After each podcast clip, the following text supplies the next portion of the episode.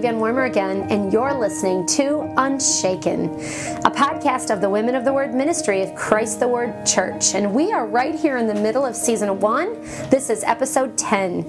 Today, we're actually going to finish a conversation that we started last time with Erica Simpson.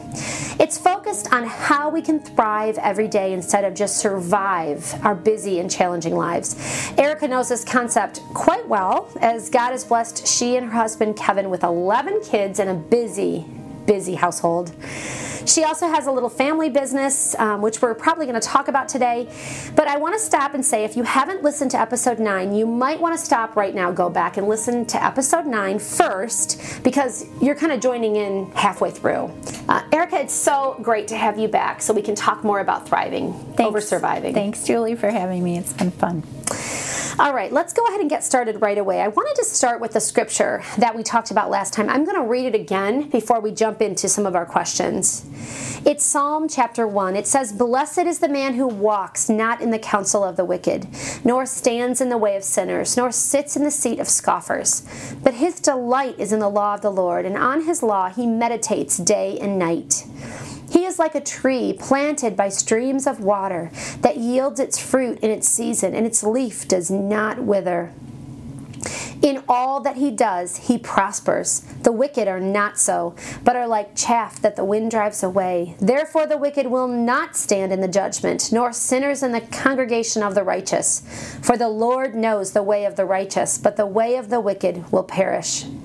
You know, this passage says right in the middle of it that he is like a tree planted by streams of water that yields fruit in its season it says that the leaf doesn't wither, and that's kind of the plant I want to be. I think probably, Erica, that's the plant you want to be. Mm-hmm. Then it tells us in all that he does, the plant, he prospers, he flourishes, he thrives. Erica, let's start off a little bit thinking about where are you planted in your life? Do you plant yourself? You know, and how does being planted by the streams of water help you? Well, I guess if we you think about planting a garden, um, there's things you need to do to care for it. You need to like water it every day or close to it. More is better usually. Um, you need to pull the weeds and fertilize and tend to the garden.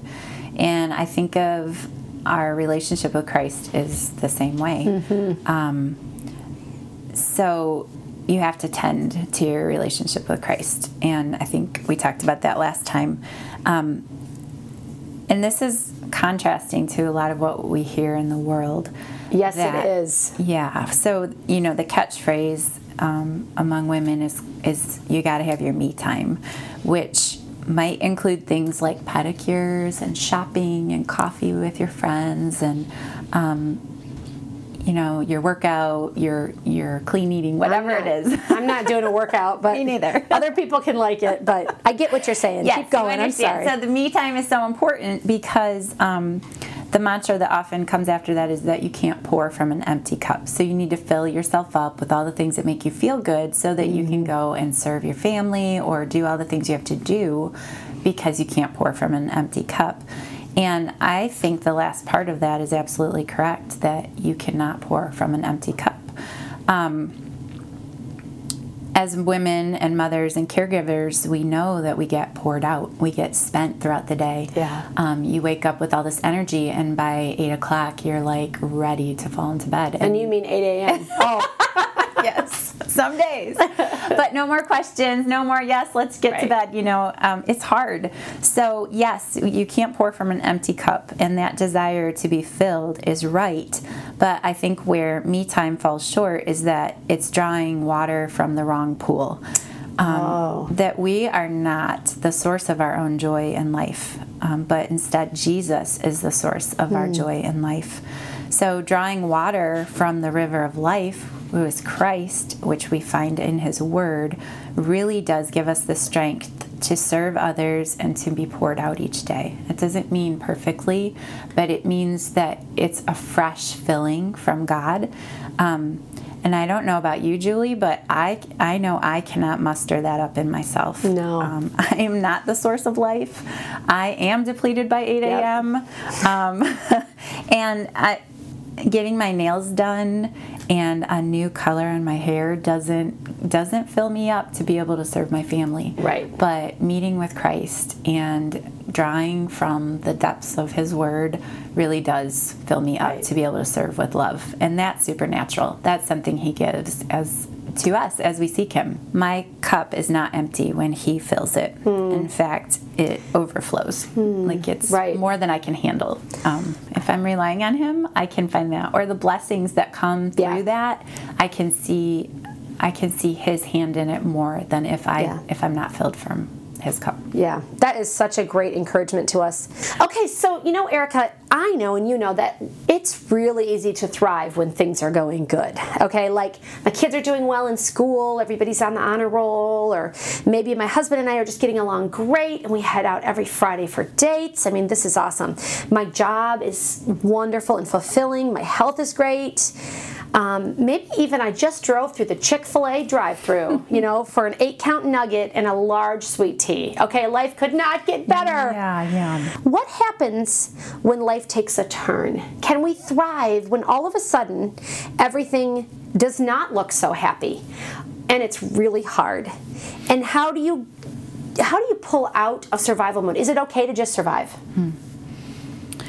Well, you know, none of us have a completely charmed life in this fallen world. Um, we all have trials, and we are not promised um, placid, sunny days every day. Right. Storms will come. So I'll be honest, some of the greatest storms in my life have brought me low for many seasons. Um, and those were grueling and pain filled times. So, was I thriving then? I would say no.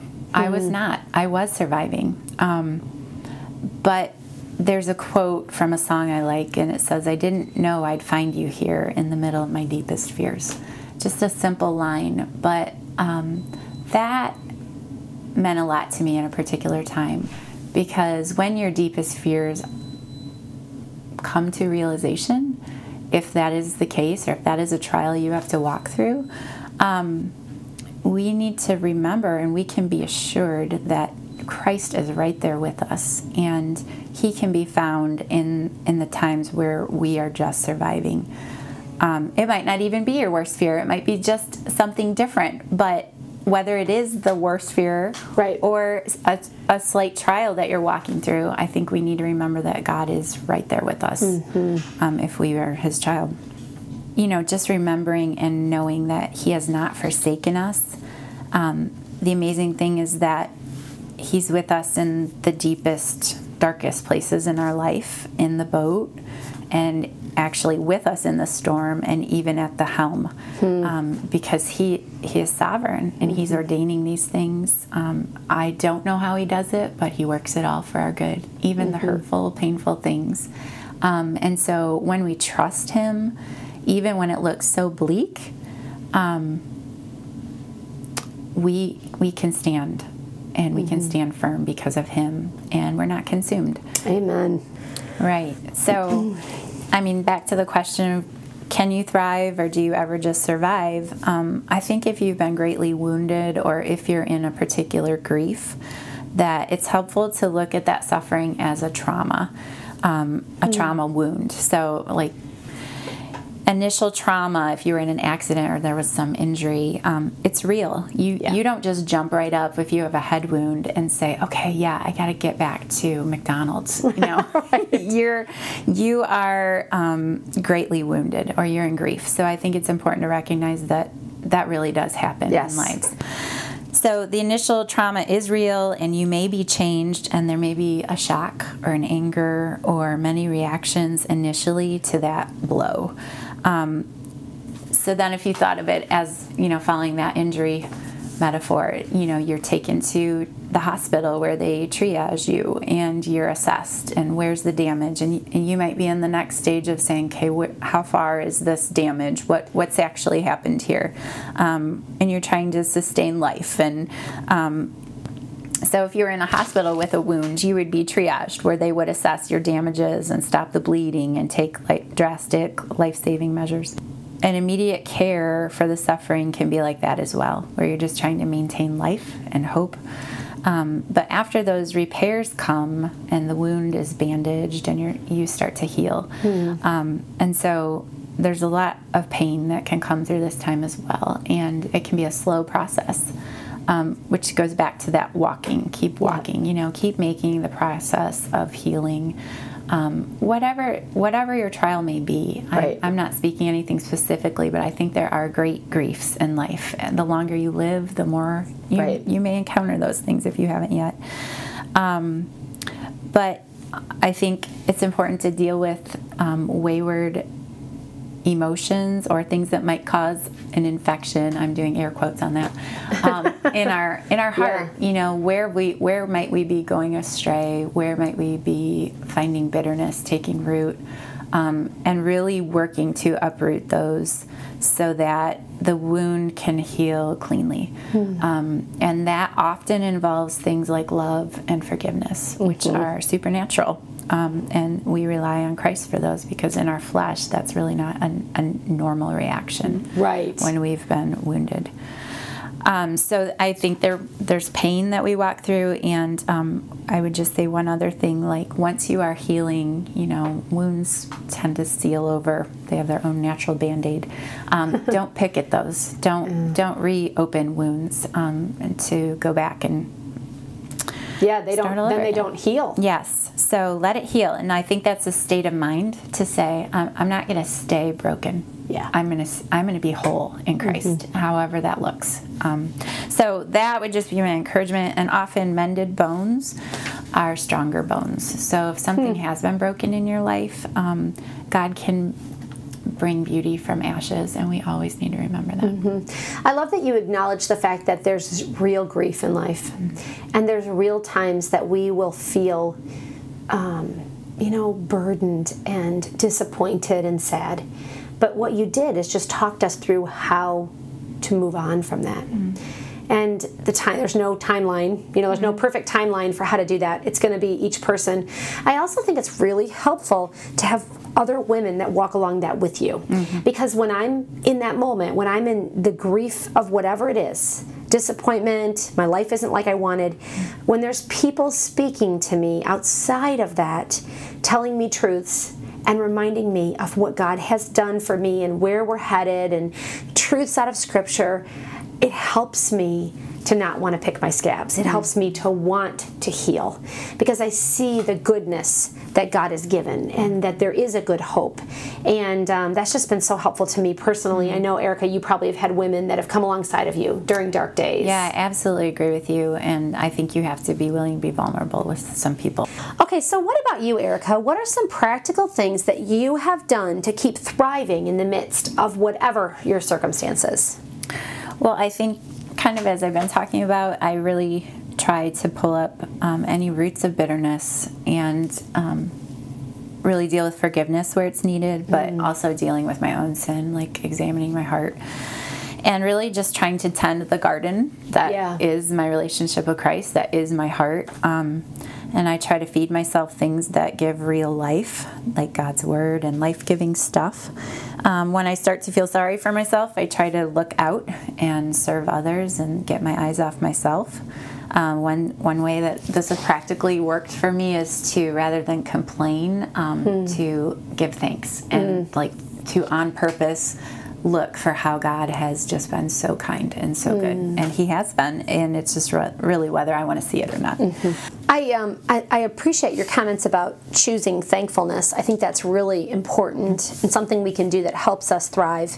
Uh, a few years ago, I was really convicted when my niece, who was probably 16 at the time, decided in January 1st that she was going to make a journal mm-hmm. that was going to list something she was thankful to God for every single day. Mm-hmm. So she did it, and I didn't know she was doing that. But at the end of the year, and I was really impressed that this girl who's 16 made a choice and followed through. That's the part that was crazy to me because I always think I'm going to do this kind of stuff, but I don't always follow through. Yes. But choosing to be thankful, it really turns your brain around. Mm-hmm. You're thankful for things you never would have been thankful for before, mm-hmm. and that is a great way to thrive. Mm-hmm. Okay, so Eric, I have something really exciting that's sitting on my desk here as we are in the studio um, recording. It is a journal that I've used for many things. I take sermon notes in it. I write down passages that are really, or just even a verse that are really impactful to me. I write down prayer requests, um, my own personal requests for my kids, my family, my husband, or like in Bible studies in small groups. I have, um, I love this journal and I love what's in it. It's beautiful on the outside, and really what's inside is really more important to me actually than what's even on the outside. Um, but the really cool thing is you are the owner of the business um, where your children work, and they are the crafters, I think, of my mm-hmm. journal, which is really cool. It's called Simpson Leather. And Erica, I know that you are a lover of writing. I think you and I have a love of pens also. Mm-hmm. and um, so, you know, one of the things that's really beneficial to me is that when I pull that journal out, I can look back and I can go back through my life and I can see, and I've, I've written in journals many years, and I can see things that God has done, and I can see prayer requests answered, and I can see some I'm still praying about. Um, I think it's really good to keep a journal. So, give us some ways that keeping a journal can help us. Well, I don't think I'm uncommon in that I've journaled a long time, um, and I have a box of journals in my closet. I know I've talked to a lot of people that have that as well, and I, those are my people. but um, I have learned what is helpful for me and what is not through the years of this. And I thought of a few things I thought maybe it would be helpful to someone else. And you do not have to be a journaler to um, apply these things. That's mm. what I love. I think there's some helpful guidelines for me. Um, I learned that it is not helpful to have a journal that um, is a place for your vent, my venting, mm-hmm. um, or a place where there's no no faith, but mm-hmm. I'm just mm. fueling a complaint or I'm nursing a grudge. Mm-hmm. Um, so, if I ever needed to walk through a season like that, where I just needed to be honest, I'll be honest. I burned that journal at the end. Um, so that you know, there may be times where you need to. It's kind of like a therapist in a way, right? Um, and it, it, doesn't ever. Um, it just listens. so right. Um, if you if I needed that, I would. I did use it at one period in my life, and then I did burn it. Um, and that was good too because yeah. I knew that that was a part of healing as well. Yes. Um, but it is so not helpful in venting, but very helpful in using it to pray and hope and um, I don't think you should personally make those dishonest prayers. You know, they should be faithful and hope filled yeah. and honest prayers. Yeah. Um, but framed in a prayer rather than a complaint is a totally different, different thing. Different thing. So um, that would be one thing, and then also not helpful to recount sinful details. Mm. Um, but instead, helpful to recount God's work in your trials.